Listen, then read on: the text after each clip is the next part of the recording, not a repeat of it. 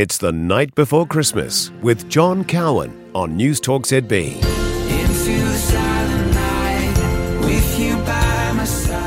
You're listening to News Talk ZB. I'm John Cowan. I hope you're having a wonderful Christmas Eve. For the last part of this evening, I'd like to tell the story of someone I've only recently got to know Elvis Presley. A little less conversation, a little more action. All this aggravation ain't satisfaction in me. A little more bite, a little less spark. A little less fight, a little more spark. Close your mouth and open up your heart and maybe satisfy me. I never liked him or his music when I was a teenager. I was a, a baby when Elvis rocketed to fame in the 1950s. And by the time I was aware of him, he was Vegas Elvis.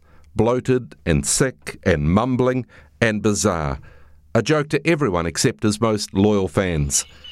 In August 1977, I was working in the shed on our family orchard, and news of Elvis's death came over the radio. And one of the women started crying. And being the sensitive and mature teenager I was, I teased her.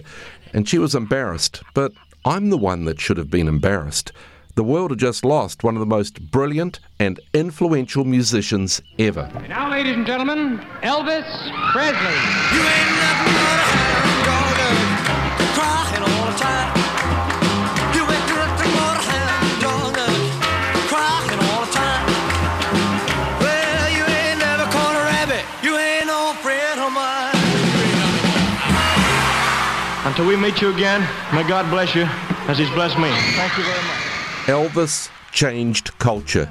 He helped create rock and roll. American composer and conductor Leonard Bernstein said Elvis Presley is the greatest cultural force in the 20th century. He introduced the beat to everything and he changed everything music, language, clothes. It's a whole new social revolution. The 60s came from it. John Lennon said, Nothing really affected me until Elvis. Bob Dylan described the sensation of first hearing Presley as like busting out of jail. You should have heard this knocked out jailbird sing let rock. Everybody let it rock. Everybody in old cell block was dancing to the rock. Presley is still the greatest ever solo artist, with estimates of sales ranging from 600 million to 1 billion. He had more than 150 top 100 hits, 38 number ones, 129 hit albums, and starred in over 30 movies. Stick because I'm stuck on you. He even had a spider named after him, Paradonea presleyi, and he still has a huge and loyal fan base. His home, Gracelands, in Memphis, is the second most visited house in America after the White House.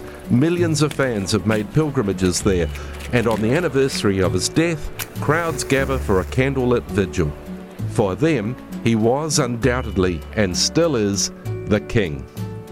Wise men say only fools rush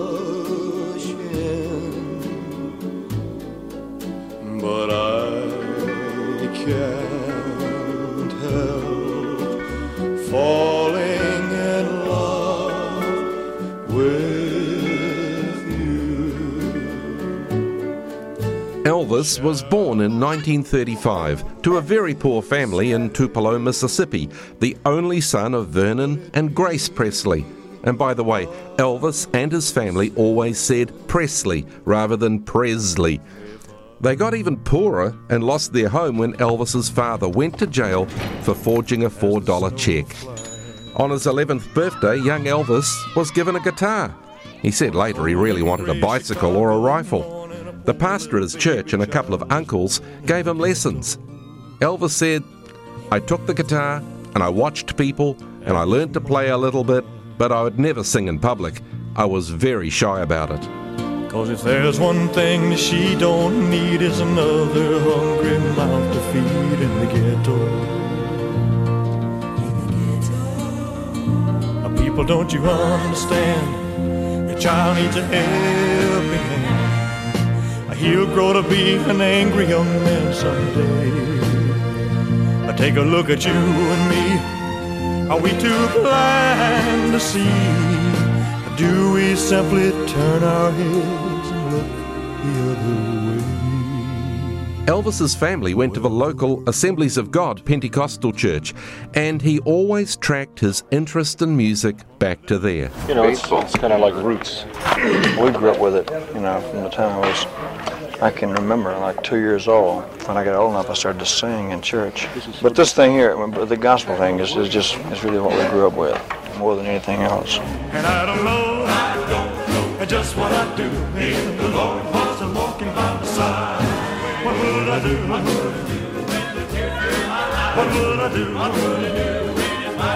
Well, I'd be lonely, discouraged, burdened on the way. If the Lord wasn't walking by my side every day. As a teenager, he would sometimes go to all night long gospel music sessions. And I was a big gospel music fan, so they would sing all night. And I would stay there all night, you know. Jesus died upon the cross to bear my sorrow.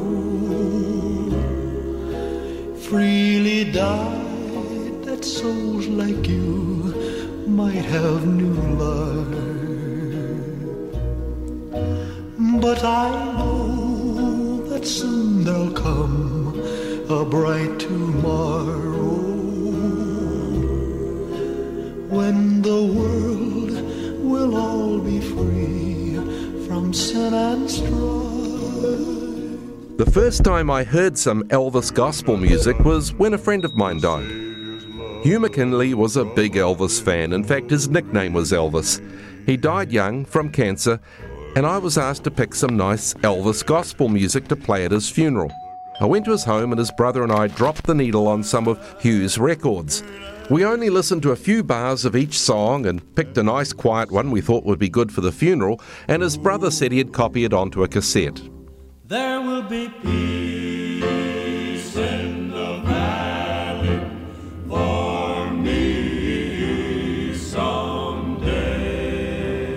There will be peace in the valley for me. Oh Lord. It played during a sad and reflective time during the service. Lovely. And it was then that I discovered the track was actually a medley, and the church suddenly rocked too. So I used to drink, I used to smoke, I used to smoke, drink, and dance a hoochie coo. I used to smoke and drink, smoke and drink, and